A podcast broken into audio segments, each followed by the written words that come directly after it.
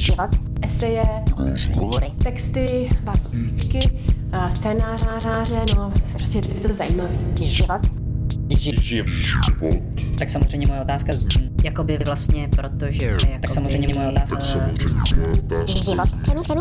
Přemýšlení. Přemýšlení. Přemýšlení. Tak samozřejmě moje otázka zní.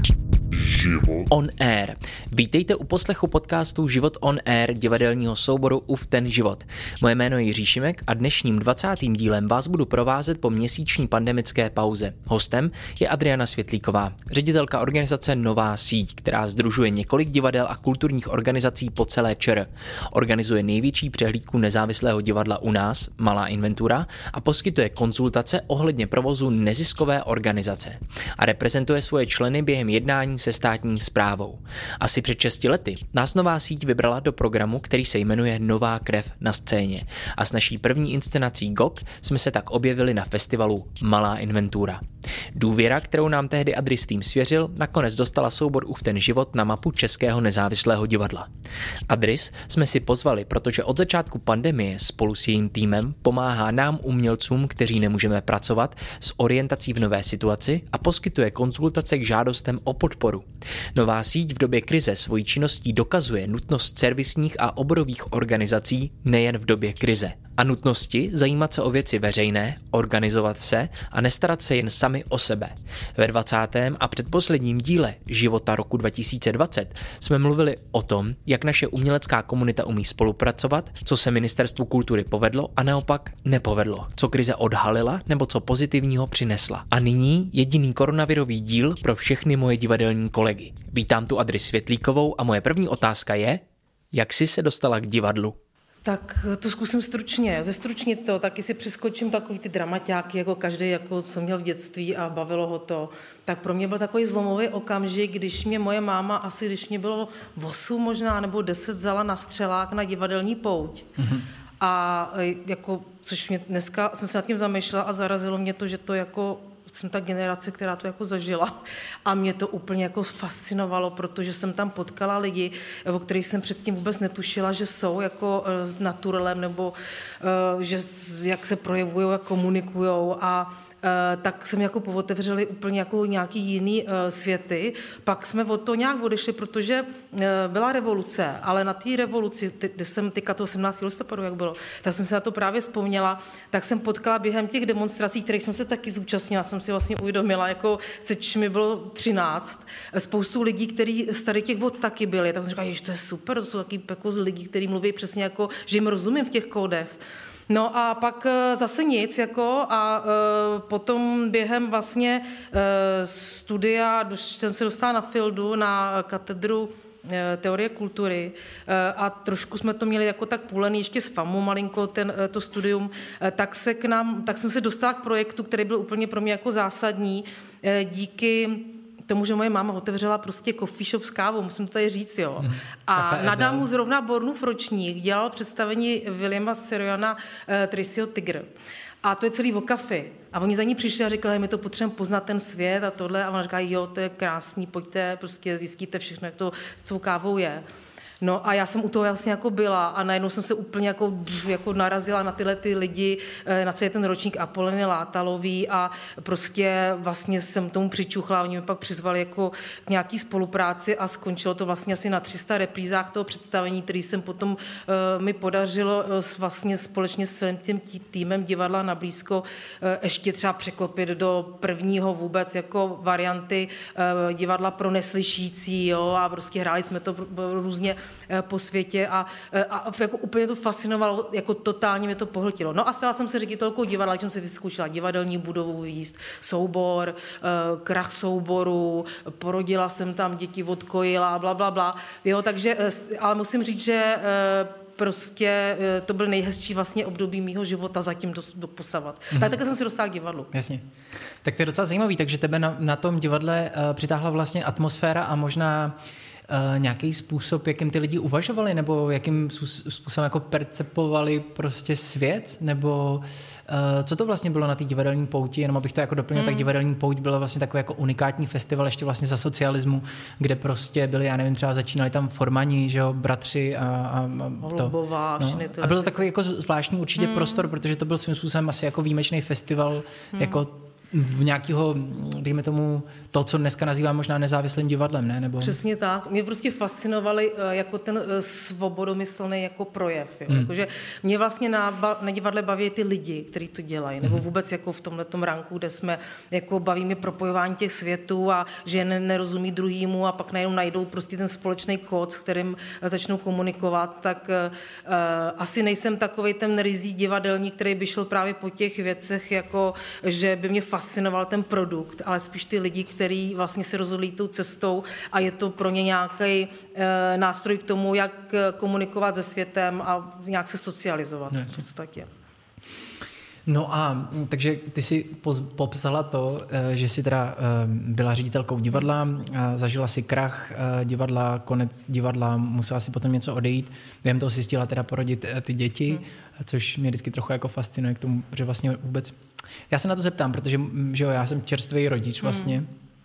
a musím jako říct, že třeba ten příchod toho dítěte do té nezávislé jako divadelní práce je jako docela hustý a vlastně obdivuju Sáru, která teď měla premiéru, že jo, představení This is not a Love Song a do toho vlastně má jakoby to dítě a tak.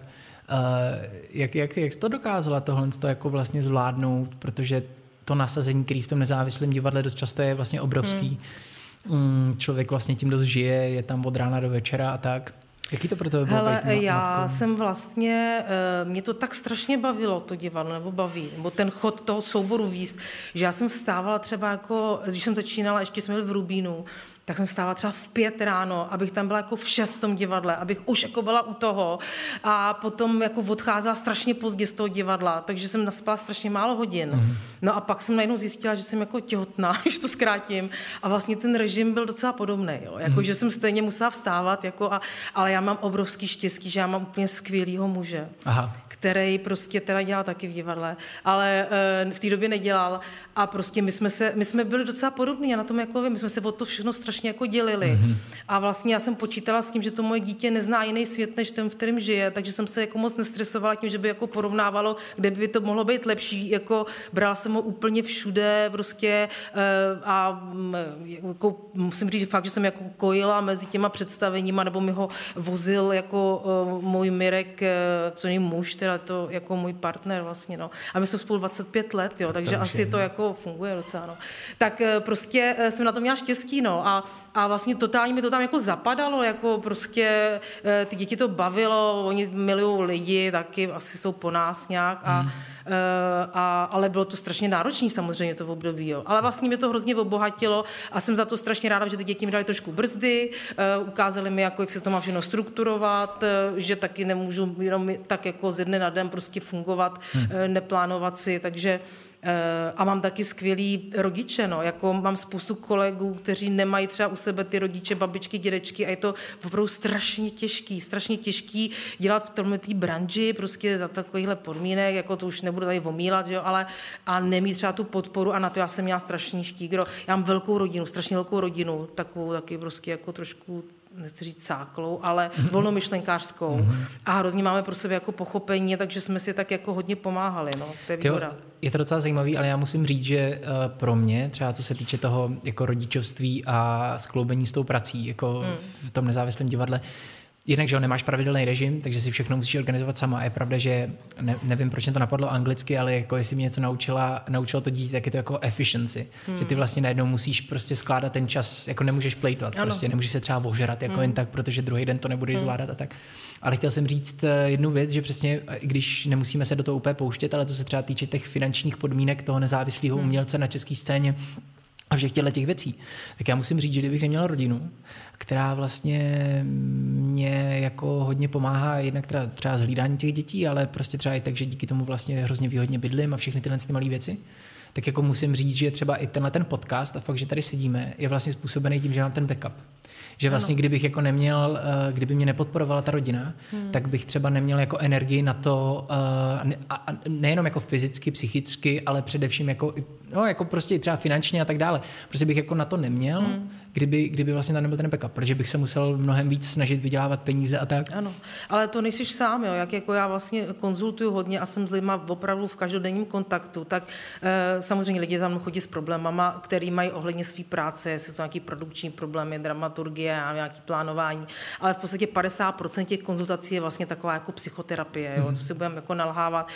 E, my tomu říkáme trošku jako taková jako kulturní terapie e, a většina z nich má opravdu dobrý zázemí. Jako jestli jsou to rodiče, nebo rodina, nebo jsou to kolegové, nebo někdo kolem, jestli to je sousedka, nebo já nevím. A všichni mají, jak říkáš, ten backup jako opravdu nějak zajištěný, což je takový atribut trošku, protože ty jako nejsou úplně vytržený vlastně.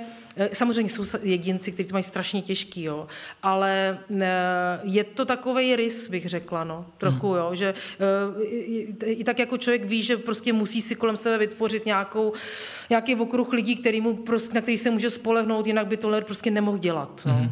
Souhlasím. Hmm. To je docela zajímavý point. Naťukli jsme to, co teda dělá organizace, jejíž jsi ředitelka. Tak pojďme se k tomu jako v nějak jako ve stručnosti dostat a, a od toho osobního, od té osobní roviny se dostat do té profesionální. Co teda dělá Nová síť?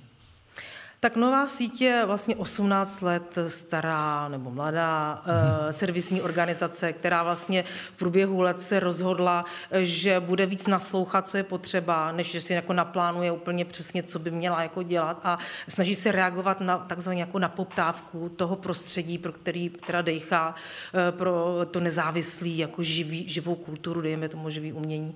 A my, jak jsem říkala, jsme servisní organizace, znamená, že poskytujeme spoustu takového supportu, ať jsou to právě ty konzultace nebo různý programy, do kterých se můžou hlásit lidi, kteří začínají, kteří jsou vykoplí ze školy, najednou otevřou ty oči a úplně mají šok, narazí do té zdi, že nechápou, co se děje, že byli vlastně úplně v jiný, jako v jiném světě, než, než je ten reál.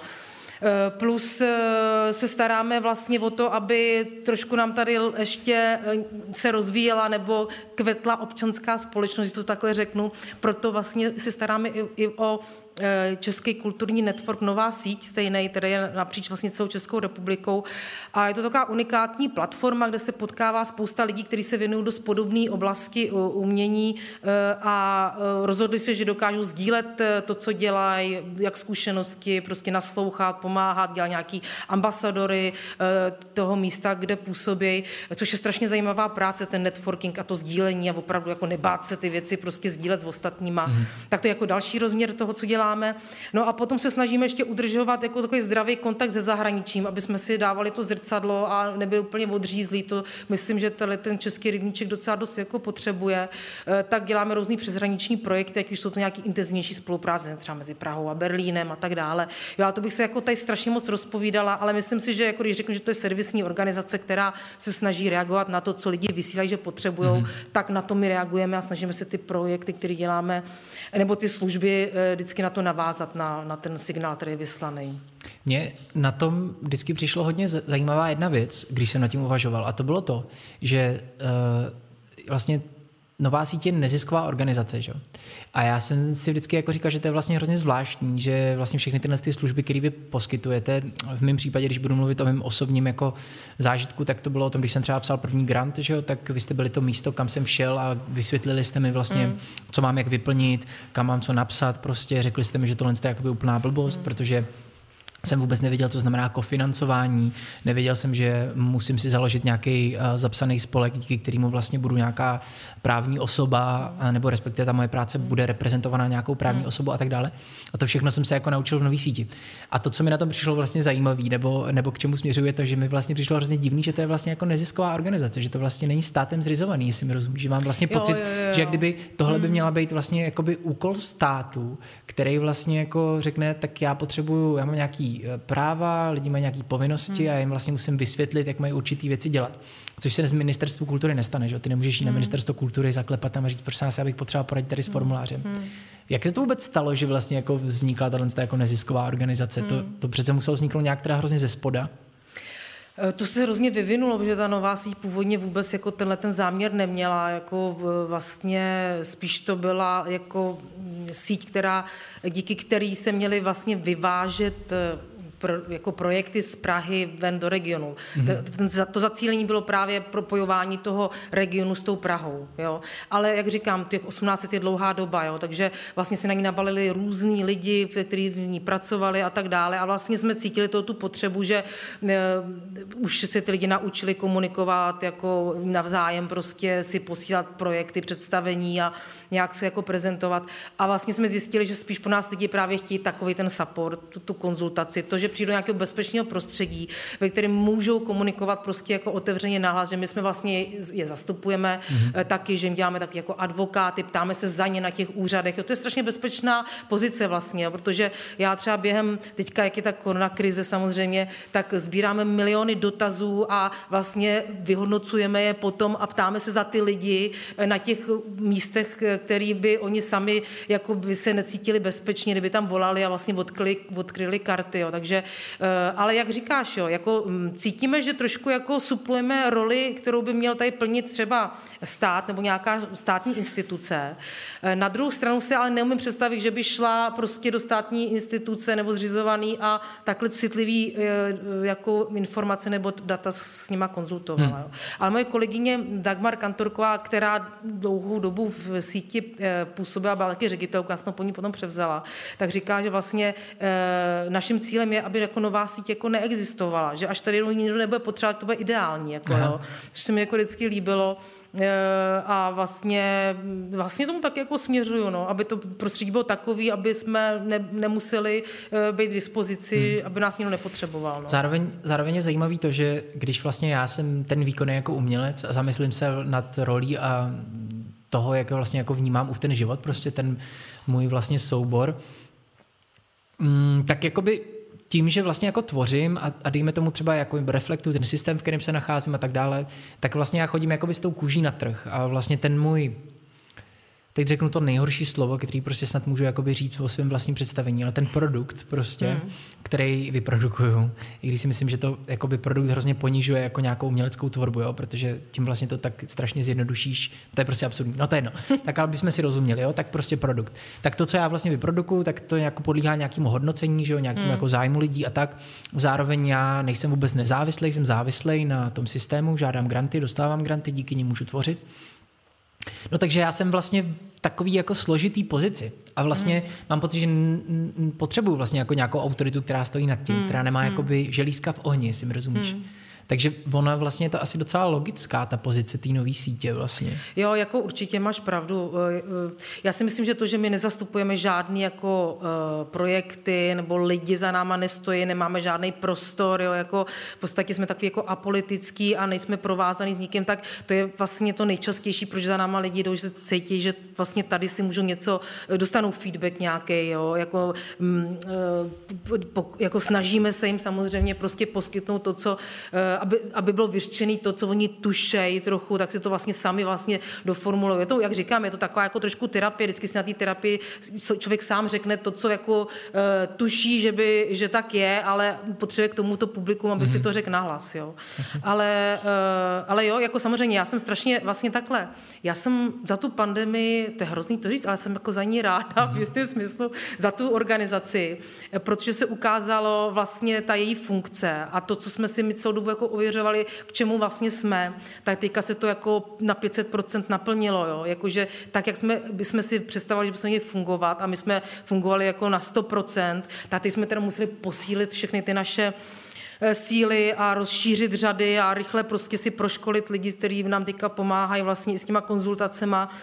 A, a vlastně jako je to taková teďka sněhová koule, jo, že prostě už teďka je to, prostě jsme jako call centrum samozřejmě, jo, a lidi se nás obrací, my jsme slyšeli, že nám můžete pomoct tím letím, tím letím a e, strašných lidí je zfrustrovaných, potřebují pomoc, neví, kam, na koho se mají obrátit, jsou opravdu jako totálně jako v takových situacích, které se nikdy neocitli a jako i to lidský slovo, jako že se s někým spojí a můžou se s ním jenom popovídat a říct, ventilovat, že se mají teďka opravdu špatně a že to je šílený, e, tak si myslím, že i takováhle věc jako opravdu pomáhá, jo, hmm. jako taková jako, jako hotline linka, jo, no. Okay. Prostě. Linka, jak se tomu jmenovalo, to bylo pro děti, ne?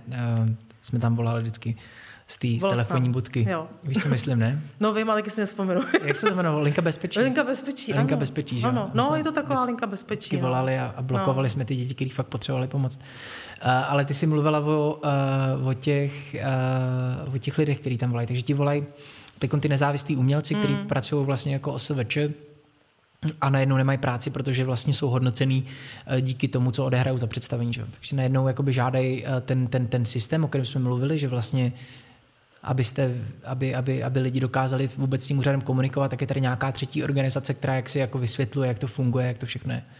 Takže pojďme k tomu. Jakoby. Takže co nová síť začala dělat vlastně, když začala ta pandemie? A pojďme začít klidně jakoby ještě v té první vlně, nemusíme do té přítomnosti, hmm. víš? Co jste vlastně začali, jak jste na to jako zareagovali? A co byly ty první věci, které jste řešili bezprostředně jako po tom začátku? Hmm. Hele, já e, musím říct, že vlastně úplně na začátku jsem si jako uvědomila, jak strašně důležitý je, e, aby se člověk uměl identifikovat k, jako s nějakou skupinou, že, nebo že, že někam patří. Jo. Jako, že na nás se lidi jako obraceli, ale byli z různých, jako z různých sorty, e, z různých sorty lidí. A já říká, OK, hele, ale tohle to není na nás, to se musíš třeba obrátit a třeba na Asociaci nezávislých divadel, anebo prostě na Asociaci profesionální divadel nebo na hereckou asociaci. Jo. Prostě začali jsme si vlastně zjišťovat, že ty lidi musí vědět, že k něčem, někam jako patří a že za ně někdo kope, že za ně, že někdo chápe, že to, co oni, jaký mají potřeby a že to někdo umí komunikovat. Jo. Tak v té první vlně to ještě jako tak moc lidí nechápali. Říkám si to, jak jestli teďka se to prostě neukáže, tak jsme v prčicí, protože s náma nikdo nebude komunikovat tam. Že myslíš, jestli se neukáže jakoby to, uh, že je potřeba vlastně uh, mít jako rozsegmentovaný, dejme jo. tomu, jakoby tu uměleckou komunitu, aby lidi věděli, tak když mám tenhle problém, tam, tak jdu tam, ano. vlastně tohle je ty problém, který řeším tady a tak. Jo, přesně, jako uh, já jsem vlastně byla strašně ráda za to, že třeba vznikla Asociace nezávislých divadel, protože to ukázalo, uh, jakože opravdu lidi potřebují vědět, na koho se mají obracet a uh, že tam je nějaký komunikační kanál, doufám teda, že to tak je, který jako za ně kope a, a teda, jo. A vlastně se mi to potom jako osvědčilo v té první lně ještě ne, ale v té druhé, protože jsem začala být docela hodně aktivní v Mezinárodním divadelním ústavu, což je zkrátka I T I, který zastřešuje všechny vlastně zastřešující organizace a asociace, které tady v České republice jsou pro divadlo a tanec. Že to je jakoby metaorganizace, ta má přesně, prostě... Přesně, takový ta... jako parlament, jako hmm. pojďme to nazvat, jo. A ona předtím jako moc se o ní jako nevědělo a nebyla úplně jako extra funkční. Já jsem jako vlastně docela nový člen tam. A teďka najednou se ukázalo, že jo, že to je strašně potřeba. Ty lidi začali se všech těch asociací komunikovat a teď se ukázalo, kdo koho zastupuje, kde jsou ty slepý místa. A ten stát vlastně potřeboval taky nějakého partnera pro komunikaci a nemůže komunikovat úplně s každou asociací zvlášť. Nebo s každým jednotlivcem. Přesně, s každým s jednotlivcem. Takže to se ukázalo, že tohle je ta cesta. Jo? A já jsem za to strašně ráda a myslím si, že odvedli neuvěřitelnou práci vlastně jako to I T I a já doufám, že to má jako budoucnost a že se to jako ještě nějaká hejbne dál. No ale samozřejmě, že ty asociace, které tam jsou, tak nejsou všechny všeobjímající vždycky ten segment, takže jsou tam ty hluchský místa, teďka se ukazuje, že třeba OSVČ jednotlivci si nemají úplně k komu hlásit, jo? Že prostě vždycky jsou to nějaké organizace, mm-hmm. které prostě jsou sdružované a tedy. A to je ještě trošku historicky, ne? Já myslím, že my furt jako hodně ujíždíme na takovém tom modelu, že vlastně uh, divadlo má soubor a tak a to vlastně souvisí podle mě i s tím, jak ty organizace nebo i ten stát vlastně trošku to vnímá, ne? Tak jako když jsi herec, tak jsi v nějakém divadle. Přesně, konkrétně přesně. To vlastně dělá i moje máma, že jo, v jakém divadle hraješ. Ano, jakoby. A to se změnilo, že jo, to nebylo vždycky, vždycky to šlo na ten soubor, soubor, že jo, všude se to jako hnalo, jako vždycky ročníky celý vycházely, že jo, z damu. A jo, stávaly a na... se z nich divadla. A no. na, já, my, my reprezentujeme vlastně, jako Ufften život reprezentuje docela takový nový model, bych řekl, v tom slova smyslu, že my jsme v podstatě jako mini soubor, že jo. Ano, jsme jako malinkatá platforma, mm. která vlastně čítá dohromady, teď bych řekl, pět lidí mm. a, a nejsme jako soubor, soubor, mm. že jo. Takže jsme spíš jednotlivci, kteří spolupracují na té platformě mm. vlastně. Já jsem teda ještě jako, jako v tomhletom trochu jako stará škola, že já spíš fandím tady tomu modelu, jo, jako že ty souborovosti, že úplně mm-hmm. takový to jako jet si sám na sebe a jako takhle se tak různě jako vždycky nějak rozkročit, tak úplně se v tom necítím dobře. Ale, ale tohle, co říkáš, mm-hmm. je docela zajímavý moment, trošku jsme se odklonili od té flow, kterou si měla k tomu mm-hmm. I T I, k tomu se ještě mm-hmm. vrátíme, ale Já si myslím, že to, co jsi řekla, je naprosto v pořádku. Já si to třeba myslím taky, ale uh, je vlastně úplně naprosto v pohodě, že ty modely existují vedle sebe paralelně, Rozumě. jestli mi rozumíš. Jakože můžeme jako preferovat uh, třeba přesně jako souborovost, mm. ale stejně tak prostě je dobrý prostě vědět, že tady je třeba ještě úplně nějaký jako jiná forma. Ano. A můžeš tady mít prostě jednotlivce, který prostě tvoří a ty týmy vytváří jako ad hoc, ale je potřeba to respektovat, takhle hmm. jsem to myslela. A ta doba i taková je, prostě, že jako to solitérství jako tomu přeje a vlastně ale je velmi inspirativní jako pro ty hmm. ostatní, takže uh, já vlastně jenom spíš tomu tolik nerozumím jako soborovosti, to jsem spíš chtěla říct. Jo. Jo. Ale zpátky k tomu I T I ano. klidně. No k tomu I T I, prostě díky tomu jsem vlastně jakoby pronikla do těch vod, kdy už jsem tam jako samozřejmě byla jako dřív, protože jsem má různých grantových komisí a blablabla, bla, bla, jo, ale dostala jsem se vlastně jako do těch střev trošku těch institucí jako Ministerstva kultury, jo, nebo teďka jako to M P O a Ministerstvo financí, jak to všechno funguje, jak vznikají ty programy, co tam je vůbec za lidi, kdo to vlastně tvoří tam nad náma, jako mm-hmm. kdo se nad tím zamýšlí, jako jak tomu rozumí a tak dále. A než jsem měla takový jako, takový jako naštvání, jako, jo, že prostě to nikdo nerozumí a že to všichni dělají prostě příšerně a e, prostě jakože, jako jak je to možný vůbec baba. A teď jsem se dostala do takové fáze, že mi těch institucí strašně líto, jo, jako jsem si vlastně nad tím zamýšlela taky včera, protože prostě tam je úplně všechno špatně, jako, jako je mi to líto to taky říkat vlastně. Myslíš v těch institucích, státních institucích? Uh, jo, třeba na Ministerstvu kultury. Uh, vlastně, když tam mluvíme s těma jednotlivcema, to jsou mi sympatický ty lidi, co tam dělají, jo, prostě oni za to kopou, strašně tomu chtějí pomoct, ale to jsou jednotky a uh, o ty jednotlivý obory, uh, nebo třeba o divadlo, o ten, to jsou prostě jednotlivci, kteří se o to starají, kteří za to jako kopou. Jo. Tohle a... je docela zajímavý třeba pro lidi, jestli se na nás třeba zrovna teď kouká někdo, kdo uh, se tolik jako neorientuje hmm. prostě v tom, jak funguje divadlo nebo nezávislý divadlo, tak to je docela zajímavý říct, že vlastně na Ministerstvu kultury je jedna paní, bývala to jedna paní, byla teď jedna je to někdo, paní, někdo na, byla tam, na divadlo i na tanec. Na divadlo a na tanec na a starala se o celou Českou republiku. Jo, rozumíš, ta administrace všechno s tím, jo, do toho jako i ekonomka, jako, která tam teďka už taky teda že vlastně nejde. Jakoby hmm. o, o, o celý segment živý kultury ano. v České republice se reálně staral jeden člověk. No. Je to opravdu nepochopitelný a uh, to je teda jako klobouk dolů, kolik jako uh, můžeme jmenovat, jo, Natashu Zichovou, která tam byla prostě v strašných let, přes dvacet let, která jako odvedla jako strašný práce a měla jako podle mě přímý vliv i na to, jak, jak, jak se to ministerstvo vyvíjelo a myslím, že jako v tom dost měla zářezu v tom dobrém slova smyslu. Já myslím, že teď se to právě ukázalo, že jako co se teda děje, že to není možný takhle personálně mít jako podhodnocený tenhle, ten, tohletu instituci. Není na to samozřejmě teďka čas ani prostředky na to ministerstvo to změnit, jo? Že oni to jako vědí, ale nemůžou s tím nic dělat. Že ty lidi to tam opravdu jedou od rána do večera a jich je, je upřímně líto, odbavují tam všechny ty žádosti, jako dělají, co můžou, snažit se být ještě slušný, prostě komunikovat s tebou, zvát tě do těch jako zoomů a bla, bla, bla. E, občas na tebe zapomenou, jakože u těch nejklíčovějších jako jednání, a teďka ty jsi naštvaný a říkáš, no jo, ty, ale oni řešili přes noc tohleto, tak asi zapomněli. No, je to takový to, že máš, vidíš tu lidskou rovinu, jo, a zároveň jsi naštvaný, prostě, že kolik je let po revoluci, jako tahle instituce obří, prostě, jako Ministerstvo kultury. A jak je možné, že to je v takovém stavu, jo? Je to zajímavé to, co jsi teď jako pojmenovala, a já jsem rád, že to jako zaznělo, že uh, já mám totiž z toho Ministerstva jako kultury taky pocit, že se vlastně snaží seč můžou, jo. Hmm. Víš třeba to, že když jsem podával tu moji žádost prostě o tu podporu šedesát tisícovou, která vlastně jde z toho programu COVID Kultura dva, tak uh, vlastně já jsem tam měl nějakou chybu a oni se mnou komunikovali a komunikovali se mnou velmi osobně. A já jsem byl z toho trochu v šoku. Mm. Já jsem si vlastně říkal, to je neuvěřitelný. Oni fakt jako to řeší. Ano. Takže je vidět, že to nasazení je velký, mm. ale mám pocit, že ten problém jako je systematický.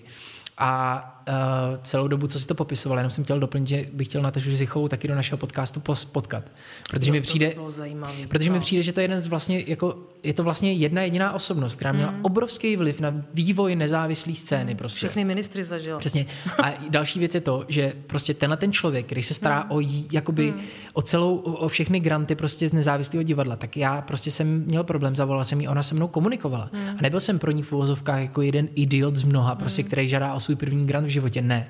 Vzala hmm. mi telefon a odpověděla hmm. mi na to. I přesto, že jsem byl jeden prostě z tisíců. Hmm. Prostě. Hmm. Takže musím říct, že tenhle ten člověk je pro mě jako neuvěřitelná inspirace, hmm. jo? A vlastně jako úplně odvaha a tak. No ale Takže se dostáváme k tomu, že teda na Ministerstvu kultury jsou lidi, kterým na tom záleží, jsou to lidi, nejsou to žádný prostě uh, úředníci, kteří prostě jsou hmm. tupí. Uh, Teď jsou tam noví jako lidi, musím říct, jako který uh, už na mě nepůsobí právě jako hmm. úředníci třeba. Rozumím. Jo, roz, jako a pro mě skočila. Jako generačně, že se to i třeba obměnilo. Hmm, jo, samozřejmě, jako jo, je to je a, ale zároveň jako tady cítím z toho, co říká, že vlastně hmm. ten systém je vlastně jako trošku problematicky nastavený hmm. podle mě. Yeah. Že vlastně jako se to nedá moc jako překonat a je vlastně až s podivem a mám pocit, že ta pandemie hmm. jako v podstatě uh, funguje jako steroid na problémy.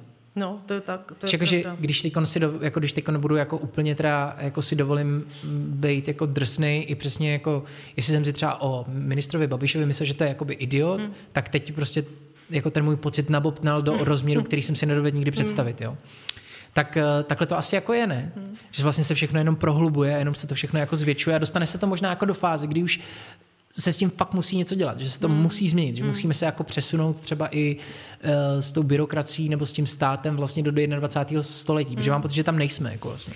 Jako prostě, víš co, ten, ta kultura, to je opravdu jako fakt, že to je popelka pro všechny, jako to nezajímalo. Jo. Teďka v té pandemii se ukázalo, hele, tady jsou nějaký lidi docela dost, kteří to dělají, kteří se tím živějí, prostě je to pro ně strašně důležitý a ostatním na tom taky záleží. Jo. Takže tomu ta pandemie pomohla, poukázala na to Ministerstvo kultury, hmm. jak, jaký tam má prostě všechny ty beďary a jak oni ty kase vynípali a co se s nima bude dělat, jak se zahojí a tak dále. Jo. Takže tomhletom jako si myslím, že to je dobrý a, a opravdu tomu jako přeje ta pandemie, že nejsme neviditelní hmm. úplně. Jo. Jasně.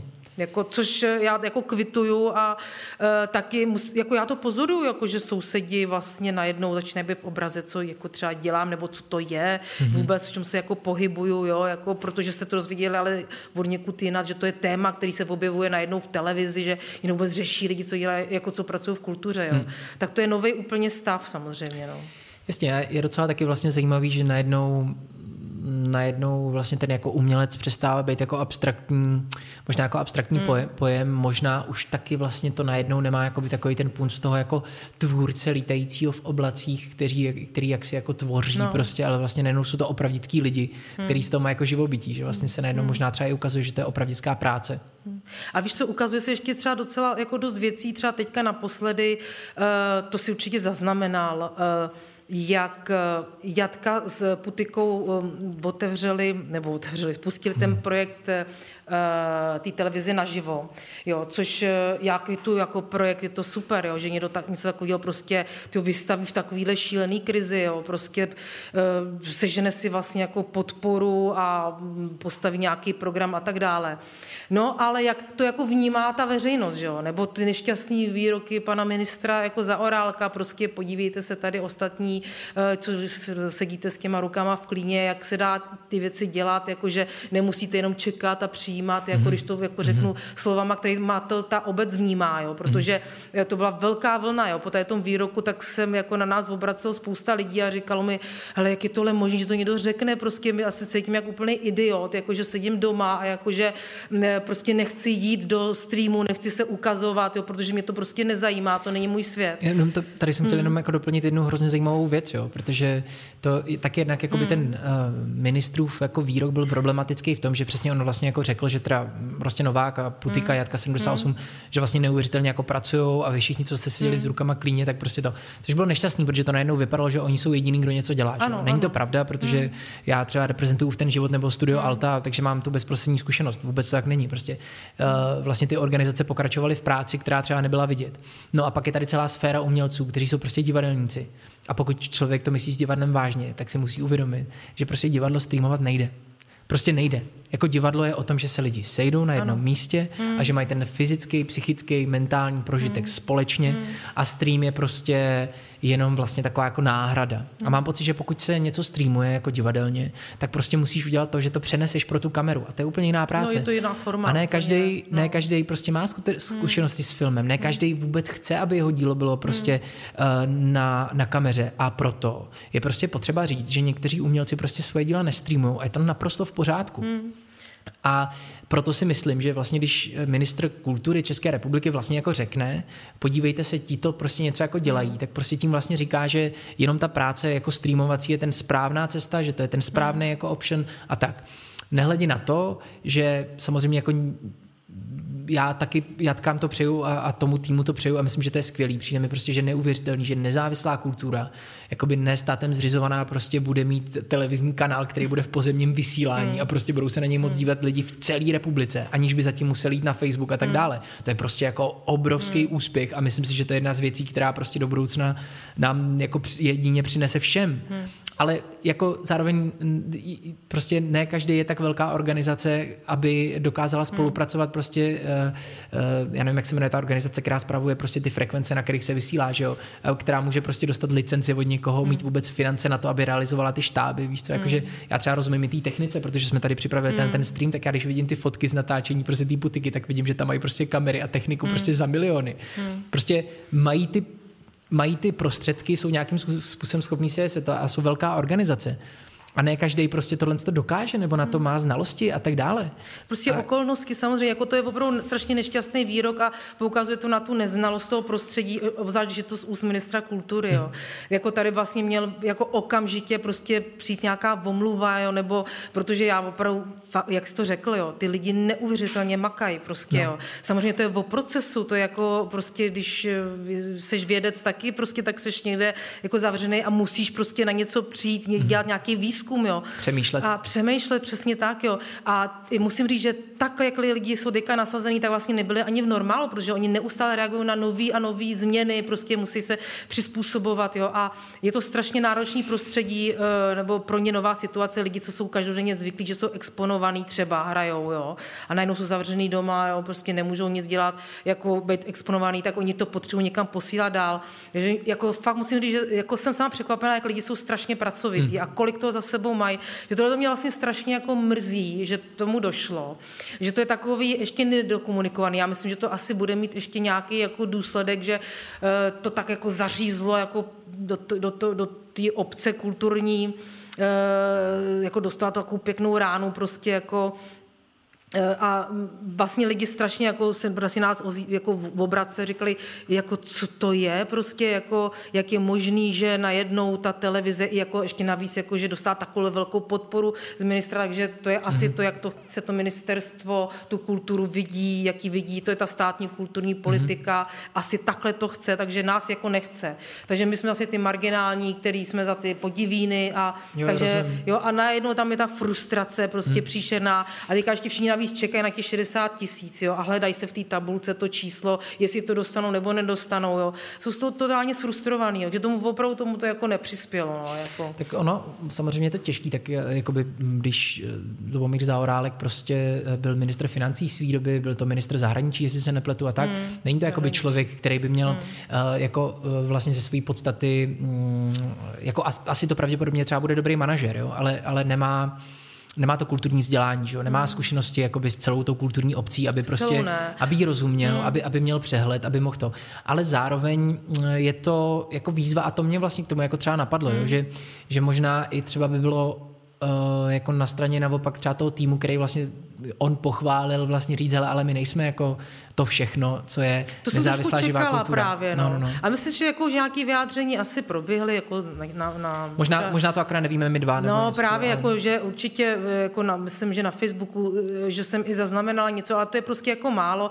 A jinak ale abych jako úplně jako neházela takhle jako všechno na toho uh, pana ministra, on jako první, který jako já, já jsem zažila vlastně dostala a pak všechny ty ministry, co byli po, uh, tak to je první, s kterým se dá jako komunikovat a tady tomu jako nej, to nejvíc vidí, jo. Hmm. jo. Že není úplně jako mimo, jo. Jako on samozřejmě jako víc jako byl v tom stavu a manažersky tam i jako víc si, mi tam sedne, takže já jsem jako za něj moc ráda. Strašný hmm. práce udělal, jo. Jako a to, co všechno nastartoval, to se tady nedařilo leta, jo. Rozumím. Hmm. A pro mě je tohle docela zajímavá věc, co jsi řekla, protože já jsem těch ministrů nezažil tolik jako ty, ale hmm. pár jsem jich zažil, jo.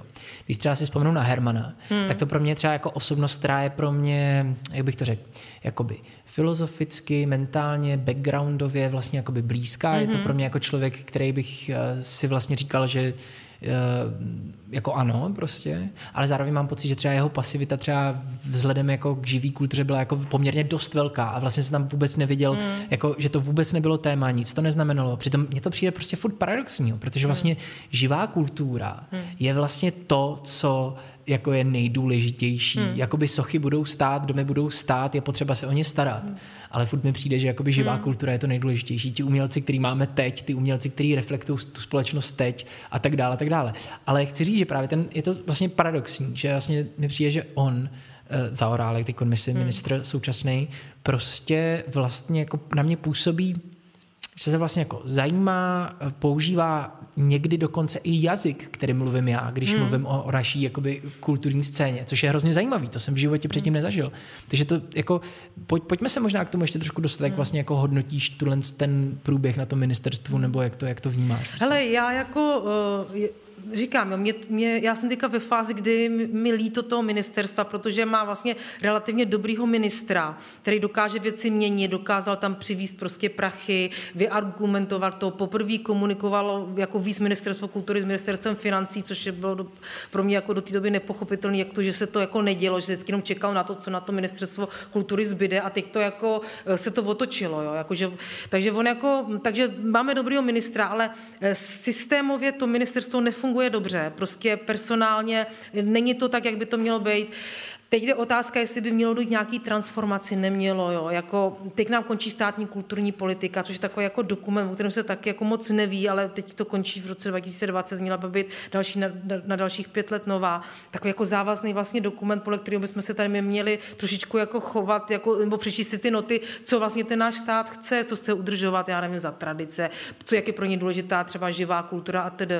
Moc se tomu jako nevěnuje. Což je koncepce do budoucnosti, že, že ano, ano. To je dokument, který má pomáhat k tomu jako vlastně mít nějaký výhled a neřešit jenom ty požáry, které přichází. Přesně právě tak, teď. Jo. A to se říká, že končí teď v roce dva tisíce dvacet, máme listopad a ještě to není hotový, jo. Tak jako nevím, no, je to, je to strašná škoda, jo. Jako sice nějaká pracovní, těch, těch, těch informací k nám se nedostává moc, já sama jsem jako u toho v podstatě u zdroje a nevím, kdo na té státní kulturní politice pracuje, vím jenom o, o jedincích, kteří tomu byli přizvaný, kteří tam se jednou objevili, jo, ale vlastně je to pro mě strašně jako zajímavý dokument, chtěla bych se ho přečíst, chtěla bych vědět, co v něm bude, jestli tam do toho já nějak zapadám, nebo to, co mě zajímá.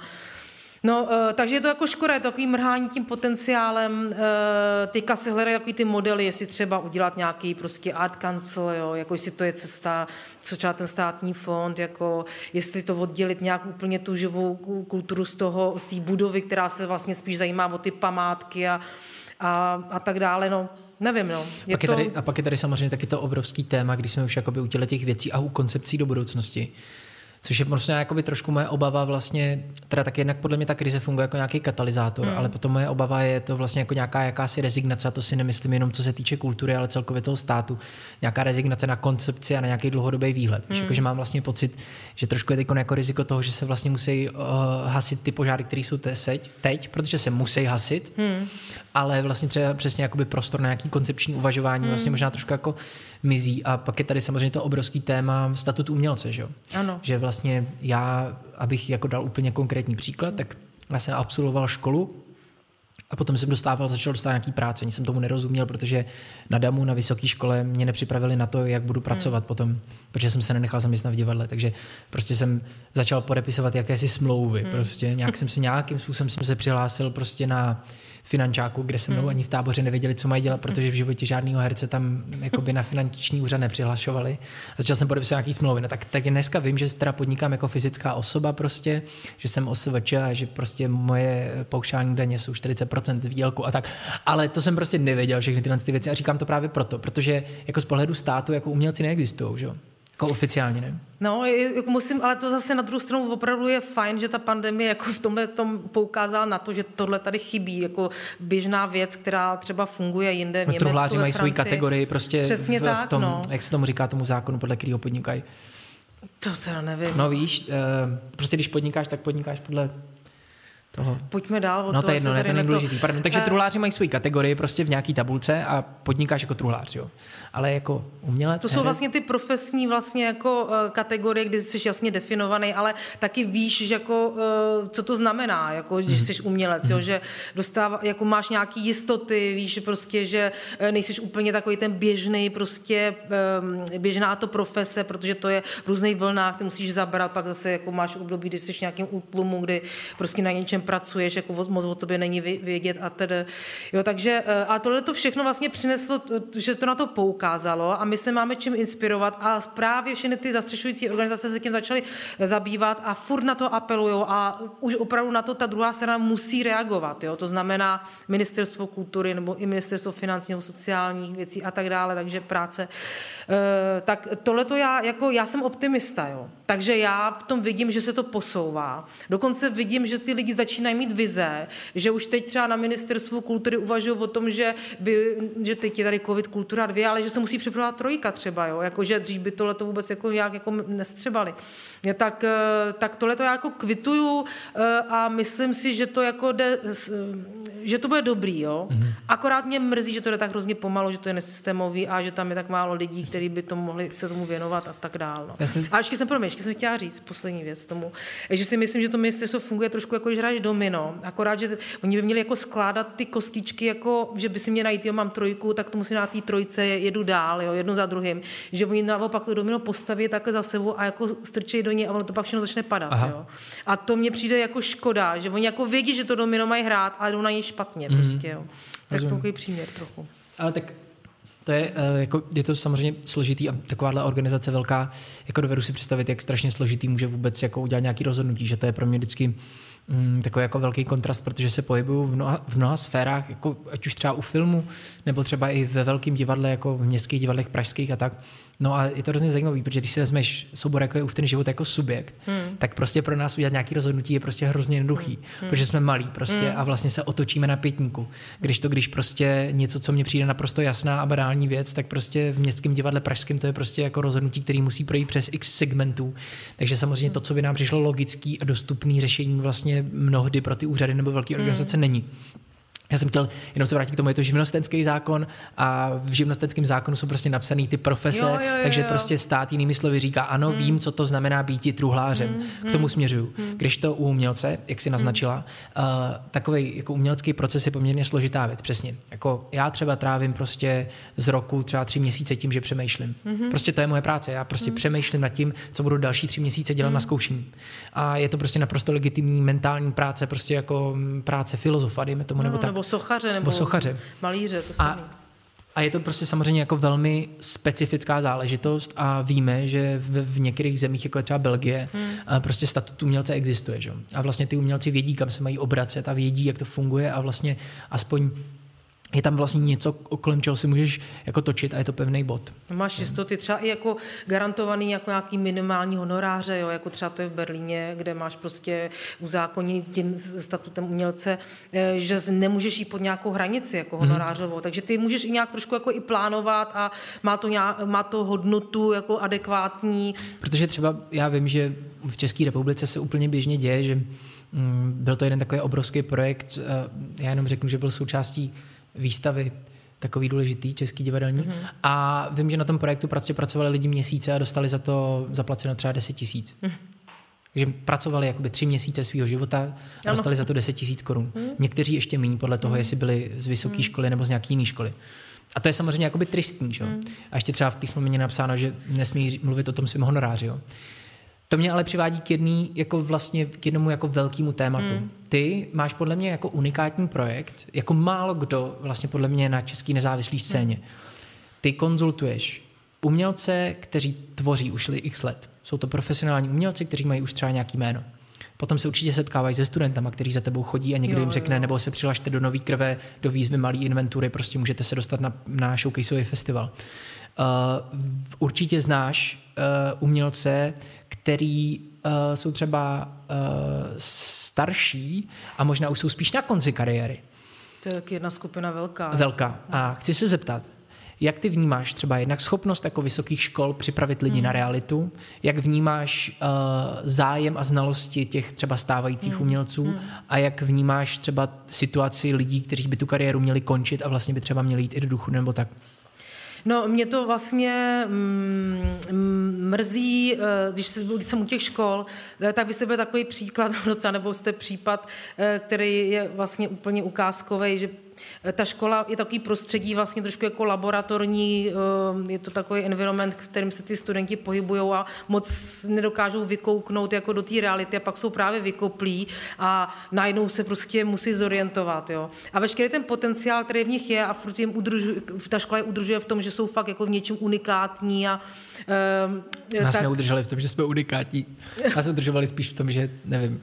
Jo? Já jsem měl strašně málo sebevědomí na konci. A to je jedno, promiň. To je jo, tak odpasný. Právě, že ke mně třeba se hodně chodí lidi, co právě měli pocit, že, že jsou něčím výjimečný. I ta Damu je taková elitářská, že jo, jo, jako v tomhle smyslu. Jo. Ale no nic, no, ale každopádně potom je to strašný práce v tom, že ty lidi jsou vykoplí z té školy a oni se musí zorientovat a nemají takový ty úplně základní znalosti pro, tu, pro, pro ten běžný život jako toho opravdu toho umělce, mm-hmm. když to chtějí prostě dál dělat.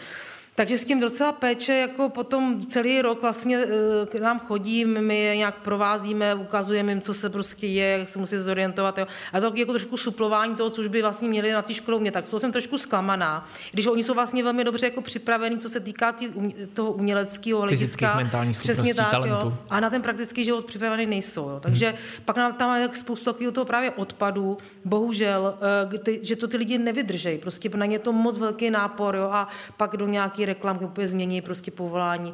Druhá věc je ta, že ty školy chrlejí strašně moc lidí, jo, jako, že to taky není moc redukovaný. Celkově ten český jakoby rybník, když to řeknu takhle jako pejorativně, tak vlastně je jakoby, tyjo, prostě někdy mě napadá anglický slova, jako že oversaturated, hmm. víš, že to je prostě přeplněný, přeplněný že to je přeplněný no, prostě. Je to, je to tak, no. A potom teda, pak je ta fáze vlastně, že se teda chytneš, začneš něco dělat, jo, a potřebuješ mít ten drive, potřebuješ růst, růst, růst, jenže ono není kam růst prostě, jo. Jako nemáš najednou, jak se profesionalizovat a to je strašný průšvih, jo, protože ta motivace pak ti jde hrozně jako rychle dolů a udržet ty lidi v tomhle, ne, prostě jsi fakt dobrý, jako najednou prostě pojď mě nějaký jako kontakty se zahraničím, jo, jako udrží si to spíš tímhletím směrem, protože tam se jim to dostává jako zpátky. Tak někteří to vydržejí, někteří se napojí, ale pak zase strašného odpadu, jo. Pak jsou ty, kteří to vydržejí, protože prostě nevím, jak mají zázemí, prostě rodiny. To je možná to, o čem jsme se bavili na Přesně začátku. Přesně tak, jo. A jsou to už takový ty jako bardi, jo, ale dojde najednou mají tu uměleckou krizi a nedokážou to vlastně jít s tím jako z kůží na trh, jo? Jako maskujou to a nevědí, co dál. Mají vlastně i v tom týmu krizi, to je taková skupina, co k nám chodí. Musím říct, že to je, my jsme opravdu jako bezpeční prostředí, samozřejmě nic neventilujeme, neříkáme ty příběhy, nemenuju nikoho, jo? Ale to jsou prostě opravdu renovovaný prostě buď subjekty, jednotlivci, soubory, který jako si dostanou do tady té krize a teďka co s tím, jo? Jako u tanečníků je to přesně otázka té druhé kariéry, nebo u těch pohybářů a u divadelníků je to vlastně skoro na změnu totálně jako povolání, jakože úplně si řeknu, já už to mám prostě dost, já potřebuji něco, co budu vidět jasný ty výsledky, mít nějaký jistoty. No ale řekni si, že my jsme taková jako pidi malá neziskovka, jo, jako nás je tam jako osm, jo, a Přes, jako já si za to, a teďka já si často za to beru jako takovou zodpovědnost, že to nemůžu pustit, jo. Tak nevím, no, samozřejmě třeba nadat se tu druhou kariéru taneční, co má třeba Jana Návratová, to je úžasný, že, že něco takového existuje, tam se můžou obracet tanečníci, ale myslím si, že ten servis, ten support by tady měl být daleko větší, jo, protože... Tak zrovna s těma tanečníkama to je zajímavý příklad, že jo, hmm. tak s nima by se mělo zacházet jako se sportovcema, to znamená, že prostě můžeš to dělat do určitého věku a pak už no, to prostě třeba nejde tam... a tak. Hmm. Ale pojďme možná se jako dostat třeba teda k tý, to, že vlastně to je docela přirozený, bych řekl, že spoustu lidí to nedá, odpadne a tak. Mm. Můžeme se bavit o tom, že třeba mm, to prostředí prostě jako fakt třeba jako, uh, že takhle, kdyby ty lidi odpadávali kvůli tomu, že uh, vlastně mají pocit, že už vlastně nemají o čem, ale Právě, že vlastně no. odpadávají kvůli tomu, že prostě je to jakoby utluče, protože prostě na tom jsou existenčně, je to náročný prostě Nemůžou a tak dále. Profesně ani růst prostě. Přesně, nemají, nemají třeba mm. kam růst, protože mm. my jsme samozřejmě omezený trh tím jazykem, že jo, mm. pro mnoho lidí a tak, ale zároveň, že přesně jakoby tě to, už to prostě třeba jako ekonomicky jako nejde mm. a vlastně to je furt od desíti mm. k pěti, že jo, a, a tak, a když nemáš ten backup, tak to nejde. No ale já jsem chtěl říct něco jiného, já jsem chtěl směřovat vlastně k tomu, jak vlastně vnímáš uh, teda tu schopnost a znalost orientace těch jednotlivců vlastně v tom prostředí, eventuálně jako nějakou jejich angažovanost. jestli mi rozumíš. Aby jsme jo. to mohli zlepšit. Jestli, mm. jako, jak vnímáš, že tohle stojí? Jako mm. jestli, jestli třeba i od lidí, u kterých bys to nečekala, třeba zkušeností, věkem, vlastně ti řeknou něco, u čeho si řekneš, tohle už ale musí dávno vědět, mm. že to třeba funguje jinak, jestli mm. mi rozumíš. Hele, jako samozřejmě je to případ od případu, jo, ale obecně si myslím, že my nejsme prostě zvyklí moc uh, být aktivní nebo proaktivní, nebo se o něco víc jako zajímat a vědět, že něco taky můžu změnit, jo, že pak se taky dochází k tomu, že mlí začnou lamentovat a stěžovat si, jo, a vlastně proto vůbec nic nedělají, jako nechtějí to vzít jako do svých rukou. Uh, a ta proaktivita je tady vlastně, to je, to je takový jako nešvar, nebo já nevím, jak to mám říct, ale nevím, čím to je, že máme strašně malý sebevědomí, nebo neuká- nedokážeme jako jít z kůží na trh, nebo říct, že se ti něco nelíbí, jo. Ale pak jim říkám, OK, tak se někam jako s něčím se identifikuj, jdi si nějak, jako přihlaš se k nějaký asociaci, k nějaký platformě, ta to za tebe udělá, jo. Ale nemůžeš tady furt jenom mlejt dokola, že něco blbě, blbě a nic pro to nedělat, jo. Hmm. Tak to si myslím, že teďka pochopili lidi trošku, že je to nutný, jo. To a propojení, jakoby to propojení, na těch platformách, tak, jako je Nová síť. Ano, ano, a takový to, že to lamentování, že to taky není právě cesta, že musím jako umět sformulovat to, co vlastně mi vadí. Jo? A, a, ale tohle si právě myslím, že by se měl učit na těch školách. Jo? Mm-hmm. Jo? Že tam vlastně by si měl dostat to sebevědomí a říct si, ty jsi prostě strůjcem svého štěstí trochu, jo? Jako musíš ten osud vzít do svých rukou a nezapomínej na to. Prostě jako opravdu všechno, co děláš, každý ten krok, tak je to uvědomělá věc, kterou ty prostě e, si si odsouhlasil, že takhle uděláš. Jo? Mm-hmm. Takže nečekej na to, že budeš sedět doma, že někdo objeví nebo jo, že někdo pomůže. Jako prostě jsme v kapitalismu, prostě také to není prostě, jo. No, což dřív ta souborovost samozřejmě přinášela, jako že si někam patřil hnedka ta rodina, z jedné rodiny jako ze školy si šel do druhé rodiny divadelní. To už tady prostě není, jsme jako tady jednotlivci vysegmentovaný. Hmm. A má to ještě pro mě jednu takovou zajímavou věc a, a to se spojuje teda jednak v, o, vlastně v profilu toho absolventa. Hmm. Tenhle ten stream režíruje Emil Rothermel, což je tady náš režisér, jestli tam jsi vidět teďkon. A zároveň je taky z Německa Emil, částečně. A to je hrozně zajímavý, protože já jsem byl svědkem takové debaty o ekologii. Mm-hmm. A bylo to hrozně zajímavý, protože tam byl takový sociolog, který vlastně, jako byl, ta, ta debata nebyla o ekologii jako takový, ale vlastně byla spíš o schopnosti jako býti angažovaný v ekologii. Mm-hmm. Takže to bylo jako posunutý tím letím směrem. A bylo hrozně zajímavé, že ten sociolog tam vysvětloval vlastně tu genezi. Uh, třeba jako, jaká je vlastně kultura v Německu uh, ohledně jako občanské společnosti mm-hmm. a angažovanosti. Jo. A on tam vlastně vysvětloval to, že uh, ty, uh, ty první jakoby tendence prostě třeba vznikaly někdy v padesátých, šedesátých mm. sedmdesátých letech. A vlastně od té doby ty Němci jsou v uvozovkách zvyklí vlastně jako se snažit nebo jako řešit věci kolem sebe. Když to a ty teďko, promiň, ale ty jsi v tom socialismu na začátku začala s tou poutí mm. a zároveň i tvoje rodiče strávili velkou část jako socialismu, mm. tak jako ono to asi bude nějak spolu souviset, podle mě. Tahle no, naše jako neschopnost vlastně jako bojovat za tu změnu, nebo jako za to zlepšení, mm. nebo tak. A jako mám můžu poc... za to komunisti, můžeme to zkrátit klidně prostě. jako, jako rozhodně, jako samozřejmě, protože jako řekni si, jako my jsme prostě pozadu, kdyby mý rodiče v padesátých, co jsou jako v devatenáct padesát, jako fakt je padesátých letech, tak kdyby oni už měli tu možnost jako být angažovaný a proaktivní, no tak by mě to asi naučili, ale hmm. teď my jako to učíme jako, že nemáš děti. Tu žitou zkušenost. Jako, no, jasně. Já jsem neviděl, jako v životě jsme neviděli naše rodiče, jako by vlastně jít a vlastně něco řešit, že? Když tak v mém případě, hmm. když byl sedmnáctého listopadu, tak já jsem byl v kočárku, takže hmm. ne, já jsem ani hmm. nebyl na světě, já jsem ještě ani nebyl, tyjo, já jsem ještě ani nebyl plán tou dobou. Hmm. Uh, takže vlastně nemáme jako ten příklad vlastně. Hmm. Já musím říct, že jsem měla teda a mám báječní rodiče, kteří byli vždycky jako proaktivní a jako ten režim jim hodně vadil, jo. A jako e, myslím si, že... No dobře, ale jakoby oni, ale oni museli být v undergroundu, jestli mi rozumíte, museli být, jakoby, museli no. být to podhoubí. Nebylo to tak, že by byli jako angažovaní v tom slova, jak to potřebujeme my, aby přesně byli ta tak. občanská společnost, aby prostě vlastně ale jako vstupovali do té... Ale to jsem přesně říct, jo, že to právě nebylo, ale to, co my vlastně potřebujeme, myslím si, že tvoje generace je... Myslím si, že jo, že vy už jste vlastně v tomhletom jako zdraví, jo. Jako... Milion chvílek pro demokracii a takhle. Jo, že tohleto, a mě to strašně jako baví, jo. Já teďka tému jak nějaká babička, jo, už, jo. Ale vlastně já tomu strašně jako fandím, jo. Jako to vůbec jakoby tenhle ten mladý drive, jo. A zároveň jste strašně jako zatížený tím, že za to všechno berete jako zodpovědnost a jste z toho zfrustrovaný, jak to, kam se to všude řítí, jo. Jako my to až jako tolik jako neprožíváme. Hmm. Jo, že já prostě si z toho ještě tahám takový ty prostě hezký obláčky, jo, ale na vás to jako dopadá, mám patnáctiletou dceru, takže to vidím jako jak to na ní strašně ten svět prostě, jak na ní valí, že to je ta zodpovědnost na ní prostě a že ona to, je to i v jejich rukách, jo. Přitom jako ona jenom přebírá tu štafetu, jo, hmm. jako není to úplně na ní, no. Rozumím. Takže jo, máš pravdu, jako takhle, aby jsme se tomu vrátili, myslím si, že my to nemáme zažitý, prostě byli jsme skřípí tím komunismem nebo tím socialismem a že to teďka z toho vlastně jako učíme a bude to lepší, protože jsem optimista, no. Ale nejsem za to, ano, že jo. Jako vlastně, ale zároveň, zároveň je tady, jako je tady ten katalyzátor té krize a bych byl vlastně hrozně rád, aby jsme jako byli všichni schopní využít k tomu, mm. že přesně tohle propojení od těch všech divadelních organizací, o kterých jsi mluvila, uh, tahle ta vlastně rozprouděná krev toho ministerstva kultury mm. a hrozně rád bych byl, aby jsme jako tenhle ten vibe vlastně dokázali jako využít. Mm, já myslím, že se pomalinku blížíme ke konci tohohle rozhovoru, ale ještě předtím, než uh, se na něj jako dostaneme. Můžeš něco říct? No, určitě. Já jsem chtěla právě říct, to si říkala moc hezky na ten závěr trošku o tom, že my tu krizi opravdu musíme vzít jako příležitost pro změnu, jako prostě šanci pro to, že se to může, můžeme věci měnit a ubírat je nějakým jiným směrem, takže pojďme to vzít jako takovou opravdu challenge, jo.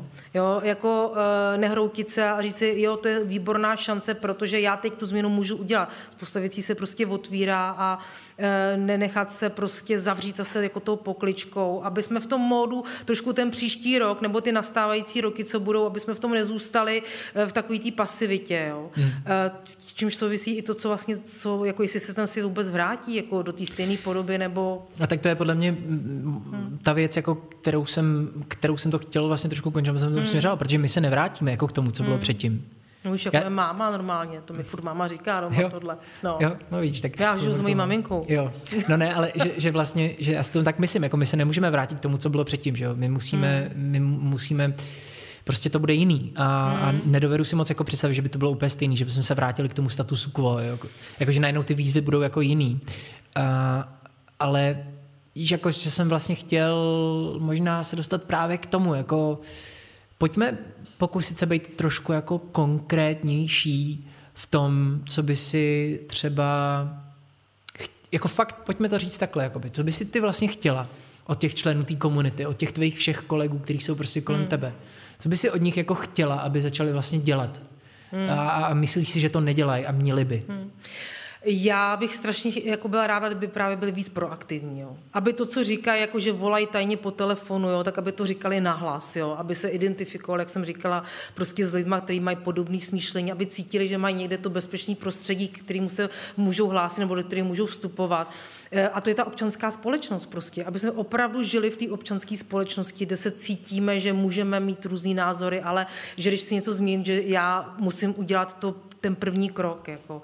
A to jako se prostě neděje. Hmm. Tak tohle to, jako kdyby jsme uměli dělat, jako verbalizovat a e, jako proaktivně se k věcem stavět, nebejt jenom v tom vleku, tak to mi je hrozně sympatický třeba na Milion chvílek pro demokracii, jako to bylo úžasný, jak se prostě všichni jako najednou jako semkli a jako začali prostě ty názory svoje opravdu říkat nahlas a pak bohužel ta pandemie nám to zastavila, jo. Ale myslím si, že to lidi začalo bavit, jako jo, a věřím tomu, že se k tomu vrátí, jo. Jo.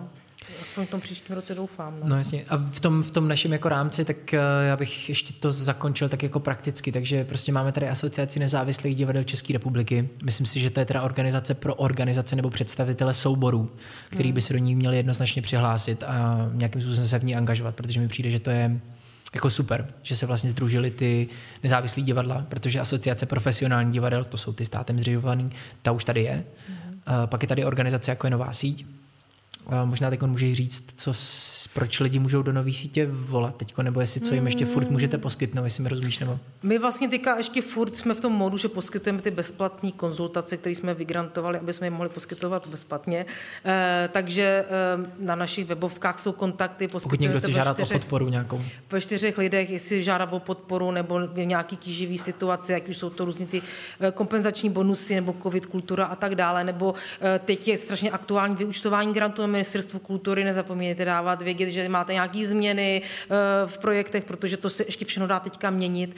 Takže všechny takový ty prostě problematické věci grantový, tak teď je to aktuální, jo, protože se všechno musí vyúčtovat do konce roku samozřejmě. Nedají se přelívat peníze do, do následujícího roku, tak to, to, to se dá řešit, no. Ještě na to čas. Takže kvůli tomuhle se dá zavolat do Nový sítě. Třeba teď. Uh, tyjo, já doufám, že jsme jakoby pokryli všechno. Já jsem se nakonec vůbec nekoukal na ty otázky, které jsem si tak pečlivě připravoval. Uh, nepoložil jsem ti tu otázku, kterou si nechtěla a nakonec jsem mi tady na, na, našel. Že, že jsem se tě chtěl zeptat, co je nejlepšího a nejhoršího na české scéně, ale o tom si nechtěla mluvit, takže o tom mluvit nebudeme. Děkuju. Uh, hele, já myslím, že to je asi všechno, takže bych ti chtěl poděkovat, že jsi přišla. A že jsme tak docela plameně hovořili o nějaké situaci české nezávislé kultury. Uh, mohli bychom to udělat zase třeba znova, až ta pandemie odezní. Mm. A doufám, že sem dokážu dostat uh, třeba zase někoho dalšího, kdo je v podobné pozici jako ty. To myslím tím třeba někoho z Asociace nezávislých divadel nebo třeba tu Natashu Zichovou. Mm. Nebo někoho takového, kdo vlastně by ještě zase třeba dal nějaký jako jiný úhel pohledu mm. na to. Tak to by bylo určitě důležitý. Něco, co chceš říct ještě na závěr? No já jsem chtěla říct, že třeba tohle, co teďka děláš, tak je skvělý, jo. Přesně, jako, že to je vlastně takový ten tvůj angažovaný proaktivní přístup, kdy ty dáváš vědět jako o tom, co si myslíš, kdo tě zajímá, může se s tebou někdo identifikovat, jo. A uh, myslím si, že to děláš nejenom tou tvorbou, jako na jevišti, tady ten podcast a tady to jsou všechno takové ty věci, které opravdu uh, stojí za to vypíchnout, že jsou důležitý. A při té příležitosti já, já jsem ještě dostala dneska povolení ti říct, že si dostala rezidenci v Komařicích. Jo, jsem slyšel, no, děkuji. Jo, jsem slyšela, sakra, my to řekli dřív, no. Ale víš, co jsem chtěl, mám radost, no. Jenom, ale takže jsme, takhle, jako, že jsme se takhle na závěr hezky jako pochválili, jo. Tak, jo. Tak já doufám, že jsme někoho nasrali a byl bych hrozně rád, že pokud se to stalo, pokud třeba nikdo nesouhlasil s tím, co jsme říkali, nebo někomu vadilo to, to co jsme super. říkali, tak by byl hrozně rád, kdyby nám to napsal. A ideálně, kdyby napsal třeba celou esej a já ji tady potom v tom podcastu přečtu, protože je tohle nějaký nástroj na to, jak jako vést nějakou debatu. Tak jo, takže to je všechno. Adris, já ti pro tuhle tu chvilku děkuju. Najděte si w w w tečka nová síť tečka c z, jestli to správně chápu, jestli to někdo z vás nezná. Teďkon, Emile, kde je jaká kamera? Sameda? Takže právě jste slyšeli rozhovor s Adrianou Světlíkovou. Tenhle ten rozhovor jsme na poprvé zkoušeli streamovat během toho, co jsme ho nahrávali. Koukalo se na to pár lidí a do budoucna bychom s tím chtěli trochu víc experimentovat a chtěli bychom najít nějakou formu, jak vlastně to nahrávání toho podcastu sdílet i vizuálně, takže by to nemělo být jenom takový to čistý nahrávání toho podcastu. Uvidíme, jak to bude fungovat. Bude to možné díky tomu, že teďkon je vlastně novým členem týmu podcastu Život on Air Emil Rothermel, což je takový česko-německý vlastně režisér a v tuhle chvilku to bude brzo čerstvý absolvent DAMU na katedře alternativního a loutkového divadla. Takže to je skvělá věc k tomu jubilejnímu dvacátému dílu, že náš tým se trochu rozrost a myslím si, že do budoucna budeme přinášet další zajímavé věci. Tak to bylo k podcastu a ještě jsem taky zapomněl říct, že vlastně jsme měli tu pauzu a ta byla způsobená tím, že jsem taky byl chvilku v karanténě a měli jsme nějaké povinnosti ohledně naší nový premiéry This is not a Love Song, takže jsem se podcastu nemohl věnovat, takže se omlouvám, že jsem narušil tu pravidelnost, kterou slibuju, že budeme v roce dva tisíce dvacet jedna rozhodně dodržovat. Do konce tohoto roku stihneme ještě jeden, jeden díl, pravděpodobně se vrátíme k tomu formátu těch esejí a nějakým způsobem se budeme ještě trochu zamýšlet, ještě v tuhle chvilku nebudu prozrazovat nad čím. Tohle to bylo tak obšírně k podcastu a ještě bych se chtěl vrátit k Adrianě. Adriana Světlíková je pro mě ze všech těch lidí, který jsem za tu malou dobu na scéně a za tu dobu, kdy vlastně působím jako nezávislý umělec potkal, tak je pro mě jedna z nejdůležitějších osobností. Mám to především proto, protože má neuvěřitelný přehled o české nezávislé scéně. Vyzná se v celoevropském, možná by se dalo říct i v celosvětovém kontextu. Má velké zkušenosti s tím, jak to funguje na Ministerstvu kultury. A je to jeden z lidí, který nemá takzvaně želízko v ohni, což je skvělý, protože jí tím pádem nezajímá ten určitý nějaký tvůrčí souboj. Nemusí nikam tlačit svoje představení, protože že Adriana neprodukuje představení, ale snaží se jenom všem pomáhat. Takže to je skvělá výchozí pozice. Když se třeba zamyslím nad Asociací nezávislých divadel, tak je hrozně skvělý, že se ty divadla dokázaly uh, spojit, ale každý z těch lidí uh, má nějaký svoje touhy, nějaký svoje, mm, svoje svoje potřeby, které se samozřejmě v rámci třeba té asociace snaží prosadit, nebo se potom i za tu asociaci snaží prosadit do toho celku. A to je samozřejmě naprosto logický, je to naprosto přirozený. Ale organizace jako Nová síť je skvělá, protože je vlastně jako třetí strana. Je to třetí strana mezi náma umělcema a státem, mezi náma a veřejností a tak. A z tohohle titulu má skvělou pozici a já jsem hrozně rád, že tady organizace jako Nová síť je. Tenhle ten díl bohužel není třeba pro diváky našeho souboru. Nebo vlastně je, protože já budu rád, když o těchto těch věcech, o kterých jsme v tomhle dílu mluvili, budou vidět všichni, protože si myslím, že to není jenom jako věc, která je dovnitř z té komunity, ale každopádně tímhletím podcastem jsem hodně cílil na moje divadelní kolegy, protože bych chtěl vyzvat všechny, aby se víc angažovali, aby se víc zajímali o to, jak fungují granty, jak funguje Ministerstvo kultury a od toho Ministerstva kultury taky něco chtěli, a to skrze ideálně Asociaci nezávislých divadel nebo Novou síť.